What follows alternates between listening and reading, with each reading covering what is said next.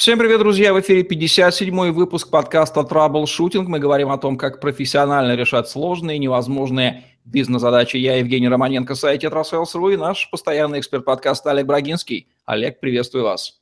Евгений, добрый день.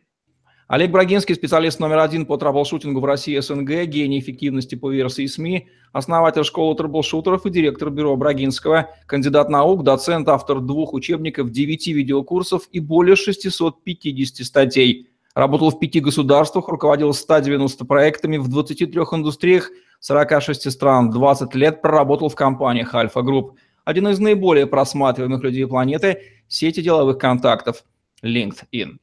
Все мы выросли в стране, в которой шпиономания, охота за внутренними врагами была частью нашей жизни. Подобные вещи не делаются людьми, которые падают с неба. Шпионов создают, создают их вербовщики, поэтому эта тема из арсенала лекций в главном разведывательном управлении тоже часть нашего подкаста «Траблшутинг». Эффективная вербовка, говорим о ней. Олег, что подразумевается под термином «вербовка»? Давайте с дефиницией. Отличный подход. Давайте с определения как раз и начнем. Фербен с немецкого языка – это искать, домогаться. Это привлечение к делу или в организацию. А если говорить более бытовым языком, более житейским, то каждый из нас при общении вербует собеседника, либо становится объектом его вербовки. Когда мы выпрашиваем у мамы конфету, мы, по сути, а, пытаемся найти некие аргументы. Когда мы а, просим у начальника повышения, мы тоже подыскиваем к нему некий подход когда мы просим э, руки девушки или э, пытаемся получить скидку, мы тоже очарованием или другими приемами пытаемся сказать, что мы именно те, мы те самые, за которых нужно выйти, которым нужно дать поблажку или которым нужно помочь. Выглядит как влияние, иногда манипуляция, но вербовка имеет негативную коннотацию и, скорее всего, подразумевает именно деструктивный эффект использования кого-то в своих целях по прямому назначению. В каких ситуациях и кем вот именно для деструктивных целей может применяться вербовка? Ну вот э, вербовкой занимаются многие люди. Скажем, рекруты в армию тоже вербуют. Э, у нас с вами был один из подкастов, я уже не помню какой, но в комментариях кто-то написал, что вот есть шпионы, а есть разведчики. Вот то же самое вербовка. Вербовка в интересах моей компании, моей страны, моей семьи считается нормальной, а против считается вредной. Вербовка так уж э, случилось, что попала в романы именно как негативное восприятие. То есть, когда кого-то пытаются из наших рядов вырвать, мы считаем это вербовкой. Негатива в этом столько же, как, как в яичнице. Для кого-то яичница – это не родившийся эмбрион курицы, для кого-то это еда. Ну, тоже будем тогда расценивать это просто как инструмент обращения человека в временную нужную нам, а, что ли, ситуацию заключения в нужную оболочку и будем без негативной либо позитивной окраски. Почему этот инструмент, который действительно ассоциируется с разведывательной деятельностью, вдруг может быть полезен бизнесу или, например, в семье, в обычной жизни? А, дело в том, что Иисус Христос и Магомед и Бута вербовали приверженцев. А, представители лагеря антагонистов или злых сил занимались тем же. У злых получалось веселее, энергичнее, успешнее, и поэтому вербовка приобрело э, понятие негативный оттенок. Вербовать можно и на благие, и на неблагови... не на благовидные цели. Важно как, для чего и какими методами. Я частенько бываю в, в кафе недалеко от Яндекса, ну, по разным причинам, и там вижу, как э, собеседуют людей в Яндекс. Это ничем не отличается от простоватой вербовки, рассказывать о том, какая компания, как изменится жизнь, показывать перспективы. То есть люди в бизнесе, привлекая человека в свою команду, проект или организацию, используют такие же подходы, как и э, разведывательное управление. Есть только разница. Разведывательное управление обычно бьет на идею, на справедливость, на ценности человеческие. В бизнесе мы делаем то же самое, но занимаемся подкупом. То есть бизнес вербовка даже еще более грязная. Ты регулярно будешь получать свою денежку, если ты уйдешь со своей команды, предашь свой предыдущий коллектив.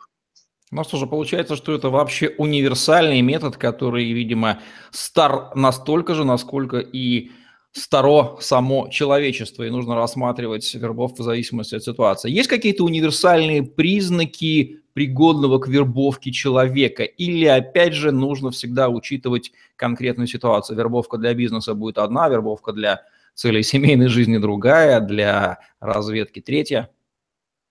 А, есть несколько критериев, которые использует вербовщик в начале своего оценочного пути. Опять же, если мы говорим о вербовке, нужно понимать, что человек, который занимается вербовкой, это профессионал, чье время дорого, поэтому он участвует лишь в маленьком коротком цикле. До него есть человек, который готовит для него потенциальные цели, отсматривает, пишет некое резюме досье, потом вступает в дело вербовщик, который вербует и отдает человека уже в проработку. То есть вербовка – это краткий момент, момент завоевания, это как приглашение на первое свидание. Но первое оценивается насколько человек информирован, насколько он э, будет э, содействовать решению вопроса, для которого его вербуют. Влияет ли он на ход событий или на конкретных лиц, к которым мы пытаемся подобраться. Второе, оценивается степень трудности установления или поддержания с ним контакта. То есть если человек бывает в стране крайне редко, то вербовать его смысла нет. Почему? Потому что даже если мы его обратим в свою веру, мы не сможем этим часто пользоваться. Второе, это, вернее, третье, это оценивается возможный риск его негативной реакции на предложение о сотрудничестве. Вдруг он даст пресс-интервью, вдруг он запишет на диктофон, вдруг он сделает нечто неблаговидное или разрушительное для той силы, которая пытается его завербовать. Является Дальше... ли условием... А, да, продолжайте. А дальше еще два важных пункта. Это насколько нежелательно а, засветка вербовщика. То есть иногда вербовщик является настолько ценным, что его не допускают к вербовке сомнительных агентов, сомнительных людей, сомнительных потенциальных сотрудников. И последнее – это степень уверенности того, что объект не начнет двойную игру и не сообщит своим о ваших действиях. Допустим, у двух компаний есть соглашение о ненападении. Мы не переманиваем продавцов. Вот какая вероятность того, что, проведя дискуссию, даже не договорившись, э, тот, кого пытались завербовать, не сообщит своей компании или своему руководству, что была такая вот вероломная атака. Является ли желание познаваемый, либо нет условием успешной вербовки, или квалифицированный вербовщик может это желание вызвать. И HR, рекрутеры, не являются ли они типичными представителями когорты вербовщиков? Ну, опять же, в разумном вопросе часто есть уже и ответ. Вы абсолютно правильно сказали. А, для того, чтобы завербовать человека, нужно готовиться к контакту. Определяют место, цель, тему, метод, это разговор или трюк контакта. Потом подбирают соответствующую информацию, выбирают стиль и тактику общения, порядок и способ предъявления некой информации, которая должна заинтересовать. Потом продумывают начальную и завершающую фразы для того, чтобы заложить в сознание некую версию разговора, стимулировать контакты.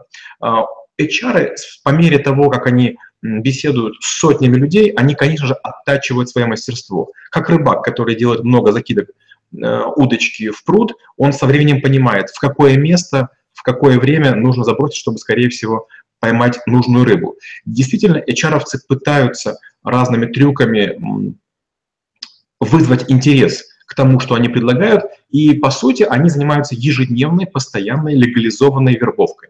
Другое дело, что их мало кто учит, поэтому у них получается нечасто. Но у профессионального вербовщика срывов быть не должно. Почему? Ну, представьте, если вы заходите в ресторан, он называется в темноте, и вам дают некую еду, вы можете не угадать, что это за еда. И тут ярко включается свет, вы все видите. Вот опытный вербовщик, он работает под лучом яркого света. Он видит как рентген. Для него уже подготовлено столько документов, где-то порядка 50 листов на объект вербовки, что шансов ошибиться нет. У меня бывали случаи, когда я работал по людям, я знал э, их любимые фразы, я знал, что они едят, какие запахи любят и так далее. То есть э, быть своим было крайне просто. Kстати, о квалификации вербовщика, вербовщика. Кто эти люди, чем они отличаются от людей других профессий и, главное, где на них учат или они интуитивно, опытным путем нарабатывают эти навыки? Ну вот где учат, я сказать не могу. Я думаю, что мы все люди практичные, мы понимаем, где на них учат. Таких городов немного, в СНГ таких городов, я так понимаю, сейчас 6, раньше было 7. В первую очередь их не учат, в первую очередь отбирают.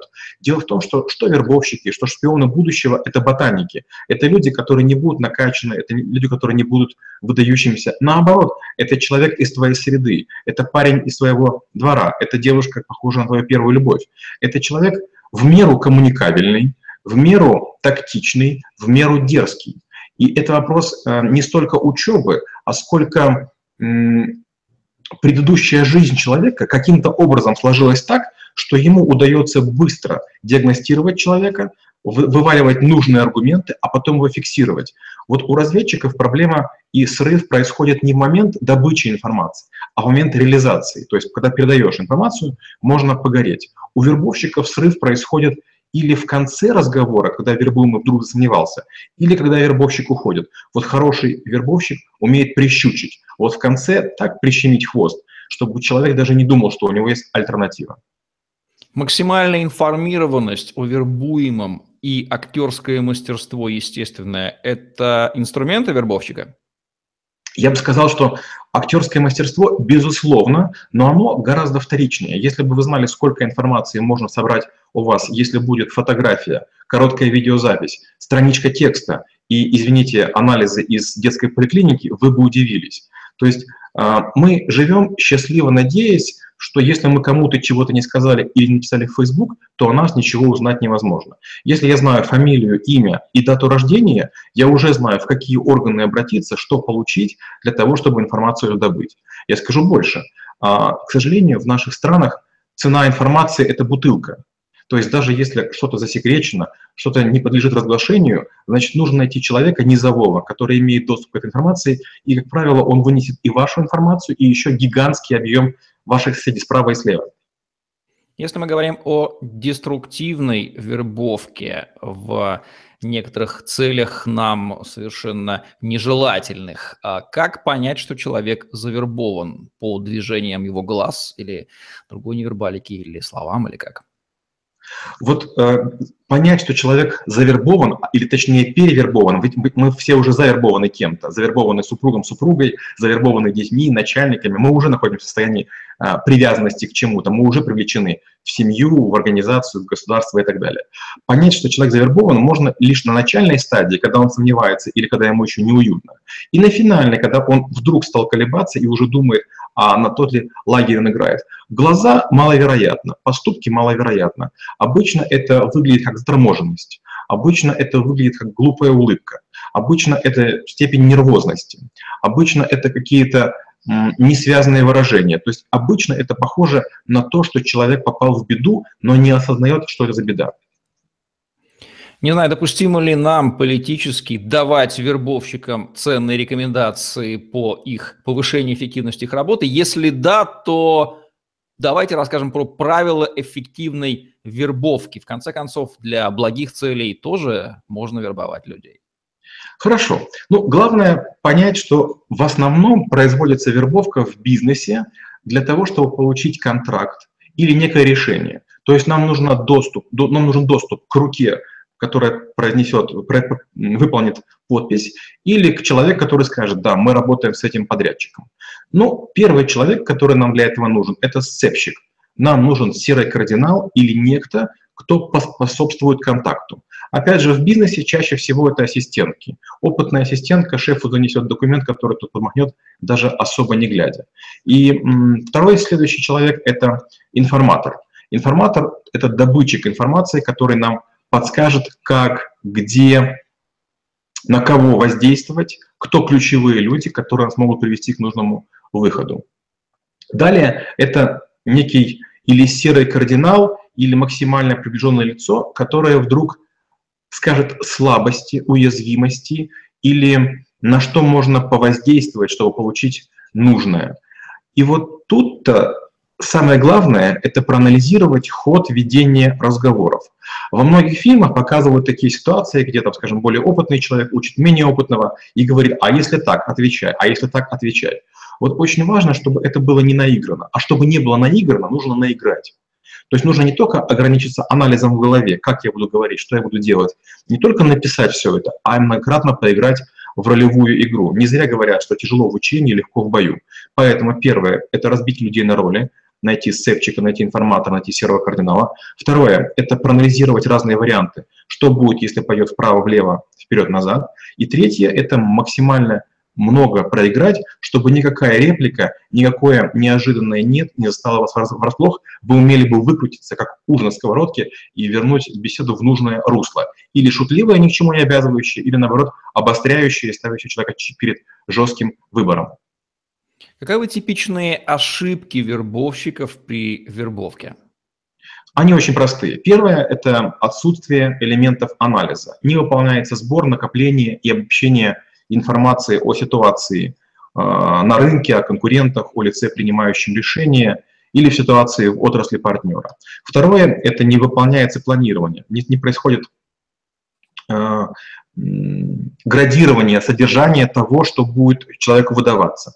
Аргументы не строятся в логические цепочки. Готовятся не максимум вариантов решения, а несколько и надеяться, что все получится. И не планируются некие уступки. Потому что бывает иногда в ходе вербовки человек говорит еще плюс 5% или там еще там столько-то денег, а вы к этому не готовы, потому что сразу сказали максимальное, желая как бы быстрее человека склонить в сторону жадности.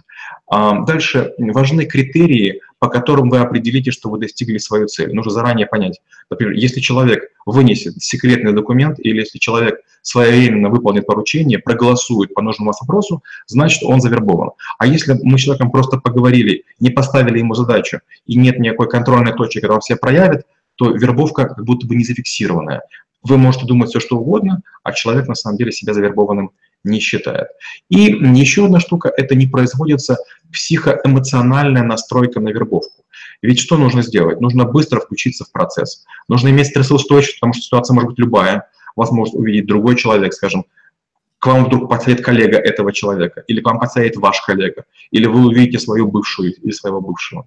Следующее – это не отцентрирована собственная энергетика. То есть вы сами колеблетесь, сами не понимаете, нужно ли, не нужно ли предлагать деньги, логично ли это, а, культурно ли это, легально ли это. И у человека могут быть еще не произведено избавление от блокирующих установок. То есть нет уверенности, нет ощущения позиционирования. Я сильный, поэтому вербую. Можно ли разделить вербовку на идейную и коммерческую? Ну, разница понятна. В первом случае человек действует ради идеи, во втором за некое вознаграждение. Если да, то чем они принципиально будут отличаться с точки зрения вербовщика в производстве вербовки? Ну, вообще вербовщики считают, что если у человека есть некие какие-то ушки, за которые идейные, за которые можно вы, вытащить из кролика, кролика из шляпы, это счастье. Почему? Потому что коммерческая вербовка чаще всего это вопрос цены. Цена – это грязно, банально, неинтересно, невкусно. Ну, считается, знаете, это ремесло, а не искусство. А вот идейная вербовка – это искусство. Почему?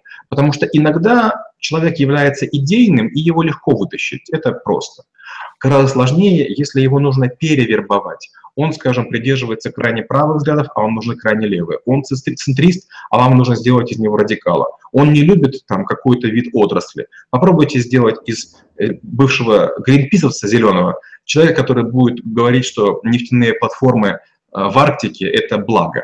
И вот гораздо круче это антиидейная вербовка. Доказать человеку, что всю предыдущую жизнь он ошибался. Все его окружение а, ошибалось. И вот сделать его центром, знаете, такого первого раскола векового льда. Вот это сложно.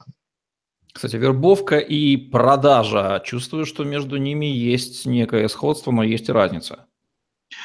Да, есть исход, исходство и разница. В чем похоже? В том, что в ходе короткого разговорного акта человек должен принять решение, к которому вы склоняете. Но продажа – это обычно одноразовый акт. То есть мы обычно продали, ну, может быть, сервис, может быть, все что угодно, но продавец свою работу считает сделанной. А вот для вербовщика важно э, своего э, завербованного объекта передать дальше по цепочке, чтобы он дальше не соврался. То есть вот мои товарищи, работаете с ними. В продаже такого не возникает. Мало того, когда я учу людей продавать в колл-центрах или в крупных компаниях, я говорю, что как только вы начинаете передавать телефонный звонок с человека на человека, или только вы начинаете э, передавать самого человека между сотрудниками компании, вы рискуете его потерять. Вот первый вербовщик, кто в контакт вступил, вот тот имеет на человека наибольшую силу, он уговорил. Почему всегда рекомендую? Если вы начальник, делайте финальное интервью при приеме на работу. Человек должен понимать, кто принял решение пустить его в организацию. Вербовка мужчин и вербовка женщин. В чем разница подходов? Ха, мужчину завербовать неизмеримо проще. Вот в этом парадокс. Мужчины такие сильные, крепкие, но они имеют гораздо более уязвимых точек. Мужчины боятся боли, мужчины боятся за своих родных и близких, и мужчины верят на слово. То есть угрозы хватает для того, чтобы даже самый, там, самый мощный мужчина начал э, реагировать э, крайне нелогично. Женщины — это люди, которые как будто бы играют в игру. Они не боятся угроз, они меньше боятся боли. Для женщины угроза потерять э, ребенка гораздо слабее, чем для мужчины. В фильмах часто показывают, что мама ради ребенка делает все, что угодно. В реальной жизни, возможно, да, но когда ребенка рядом нет, когда визуальной угрозы ему нет, мать реагирует гораздо спокойнее, она более стрессоустойчива. Мужчины пугливы, и это основная причина, по которой с ними гораздо проще работать. Можно ли приобрести иммунитет от вербовки и нужно ли это делать? Потому что, как мы выясняем, вербовка – это чуть ли не основная часть нашей жизни. Ну, э, раньше было время, когда ядов было ограниченное количество, и правители, постепенно принимая небольшие доли, увеличивая их для того, чтобы в случае попытки отравления могли выжить. Сейчас способов, методов вербовки настолько много, они настолько разнообразны, что можно только питать иллюзию, что себя можно сделать неустойчивым к вербовке. Но постоянно возникают негативные секты, постоянно возникают какие-то а, варианты с запрещенными движениями, постоянно возникают аморальные бизнесы, постоянно возникают технологии жестких, агрессивных, злых или там цыганских продаж, в ходе которых э, делаются негативные вещи. Вот это что первично, броня или снаряд? Как правило, есть э, такое понимание, что снаряд разработать гораздо проще. То есть методику разработали и применили на 100 людях. Нет вероятности, что среди них будет кто-то, кто поймет суть методики и до остальных нанесет, донесет ее. Представьте, есть овцы и есть волки. Волки каждый раз могут убивать по-разному. Смогут ли овцы организоваться и противостоять волкам? Маловероятно. Надо понимать, что это мета-игра, игра на уровне выше. А в чем мотивация завербованного? Психологическая, логическая, эмоциональная? И вообще осознает ли он, что завербован? Или доказать это ему очень тяжело? Например, людей, например, которые состоят в сектах. В школе трэблшутеров у нас есть несколько таких деловых игр, и вот одна из них, в ходе которой я прошу э, студентов, курсантов не называть вещи своими именами, не говорить о размерах и не говорить о цветах. И вдруг, излагая совершенно обычные вещи, мы вдруг понимаем, что мы общаемся как марсиане. У нас есть ряд неких установок, которые нам показывают по телевизору, которые мы прочитали в детстве, которые нам э, с помощью сказок внедрили. Но если представить, что мы прилетели на нашу планету и вообще ничего не знаем, мы вдруг поймем, что мы абсолютно прозомбированы. То есть мы часто совершаем действия нелогично только потому, что нам так сказали. То есть вербовка, пропаганда, манипуляция и влияние – это близкие, но разные навыки – постоянного воздействия на одинокого человека или на группу людей. Как эффективно распознать вербовщика, который пытается нас завербовать? Вот, вот это самый важный вопрос, который надо, надо знать. То есть иммунитет приобрести сложно, а вот вербовщика распознать можно. Я бы сказал, что есть, наверное, четыре важнейших таких а, признака, по которым можно вербовщика распознать. Первое – это вербовщик, который будет максимально о вас много знать. То есть, когда он к вам подойдет, у вас будет такое ощущение, что вы с этим человеком общались давно, это из какой-то прошлой вашей жизни, какой-то, может быть, однокурсник или сослуживец, или бывший коллега. Это первое. Второе – это то, что когда вы а, будете с ним общаться, он будет обращаться с вами на «ты», держа короткую дистанцию и будет слегка ультимативен. То есть он как будто бы будет принимать решение почти за вас. У вас есть только вариант согласиться или не согласиться, но вы не можете говорить ни вправо, ни влево. Третье, он будет строить логическую цепочку установления контакта и углубления контакта таким образом, что вы вдруг поймете, что в голове у человека есть колоссальная система – он ни секунды не сомневается, он абсолютно уверен в том, что делает. Он монументален. И, наверное, четвертая вещь – это когда у вас будет момент выбора, у вас будет только два негативных сценария. Либо вступить с большой болью в нечто, либо вступить в малой болью. То есть у вас не будет хорошего варианта, у вас не будет нейтрального выхода, выхода, у вас не будет безобидного исхода. Можно ли вести речь о профилактике вербовки, например, с точки зрения собственника бизнеса, который обеспокоен возможностью вербовки его сотрудников и нанесения тем самым ущерба? И если да, то как эту самую профилактику в бизнесе, например, осуществлять? У меня была на меня такая ситуация, при которой собственник, придя ко мне на очередное занятие, вдруг сказал, вы знаете, вот вы для нашей компании провели там ряд мероприятий, и вдруг два моих человека объединились и сказали, что они с компании уходят, если я им дам такую-то долю. То есть они восприняли то, что я некие фразы сказал при собственнике, как возможность вернуть э, э, эту фразу со ссылкой на меня. И это классика. Как только есть некая ситуация, а, когда возникает в компании сложность, когда возле компании появляется авторитет, когда появляется сильный конкурент на рынке, к которому можно уйти, любой человек в компании начинает дрожать, колебаться. Он в этот момент находится в состоянии выбора, оставаться ли лояльным своему бизнесу и владельцу бизнеса, или перейти. И вот в этот момент что-либо делать уже поздно. Кто задрожал сейчас, тот уйдет. Кто задрожал и не ушел, уйдет в следующий раз. Необходимо делать так, чтобы у каждого из людей, на вас работающих, было настолько много моральных обязательств, чтобы они уже не могли уйти. Например, помогите их родителям, помогите им в сложной ситуации, помогите устроить детский садик. То есть должна быть такая, знаете, отеческая забота со стороны собственника, чтобы все в нем видели не только насос, который откачивает кровь, откачивает деньги из работающего механизма компании, но и такую, знаете, зонтик-крышу, а, такую батяню, который всем помогает в необходимый момент. Тогда никакой вербовщик, обещающий деньги, но не предлагающий заботу, не сможет справиться с вашей антивербовочной прививкой.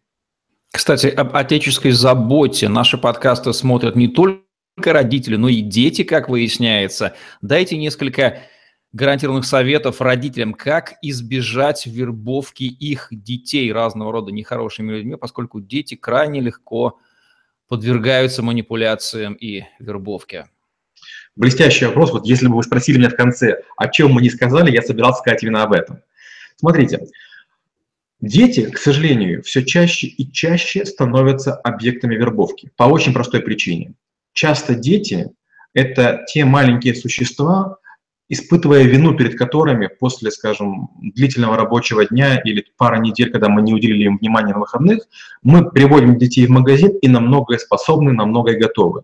И многие средства массовой информации, компьютерные игры атакуют именно детей. И нам кажется, что нет ничего страшного, если ребенок играет в сетевую игру. Но я уже неоднократно сталкивался с ситуацией, когда ко мне приходили родители, а их дети уже были серьезно втянуты покупку артефактов, скиллов, зелья, чего угодно. Как это происходит?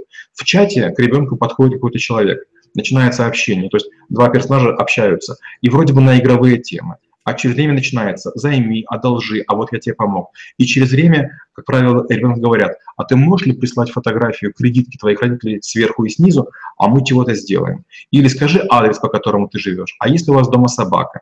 А сфотографируй замок. И в конце концов в голове у ребенка даже не может сложиться, что вот квартира ограбленная и разговор со вчерашним каким-то милым существом пушистым в игре – это одно и то же. Это первая беда. И вторая беда – это вот э, пресловутый синий кит. Есть люди, которые рассылают сообщения детям и говорят, у тебя будет игра. Начинают давать детям задания, часто с членовредительством, часто с э, какими-то экстремальными вещами, а в конце концов ребенок должен или из окна выпрыгнуть, или сделать нечто негативное. Это ужасно. Первое, нужно договориться с детьми, чтобы у вас был некий безопасный код. Например, а, в какую-то секунду ребенок вам скажет «кленовый листик», а вы заранее договорились. Сына, доча, что бы ни случилось, ты говоришь слово «кленовый листик», я не объясняю причин, ничего, примчусь, заберу тебя откуда угодно. Ты только не бойся. Вот я даже спрашивать не буду, что случилось у тебя какая-то есть сложная проблема, скажи эту кодовую фразу, и я тебя спасу, что бы ни происходило. Тема вербовки очень глубока, основные принципы мы раскрыли, больше не будем давать рекомендации вербовщикам, потому что мы не знаем их намерений. Нужно ли сказать какие-то ключевые мысли под финал, которые еще не прозвучали? Евгений, вы меня упредили. Я именно хотел сказать, что объектами вербовки становятся дети. Это последнее, что бы я добавил. Ну что же, пожелаем родителям более внимательно относиться к тому, что делают дети, и не переставать просто любить и уделять им внимание, ибо как раз отсутствие этого, попытка компенсировать каким-то вознаграждением, положа руку на сердце, и любой родитель это в душе знает, но гонит от себя эту мысль и является главной причиной отдаления ребенка и, соответственно, разрушения его иммунитета против разного рода вербовщиков. Родительская любовь – лучший скафандр и защита от этого. Спасибо, Олег. Будем завершать наш сегодняшний выпуск подкаста «Траблшутинг», где мы говорим о том, как профессионально решать сложные и невозможные бизнес, и не только бизнес, как видите, обычные жизненные задачи. Олег Брагинский, Евгений Романенко были с вами. Ставьте лайк, подписывайтесь на наш YouTube-канал, чтобы не пропустить новые интересные видео с вашими любимыми экспертами. Распознавайте вербовщиков и эффективно им противодействуйте. Всем пока. Спасибо и до встречи через неделю.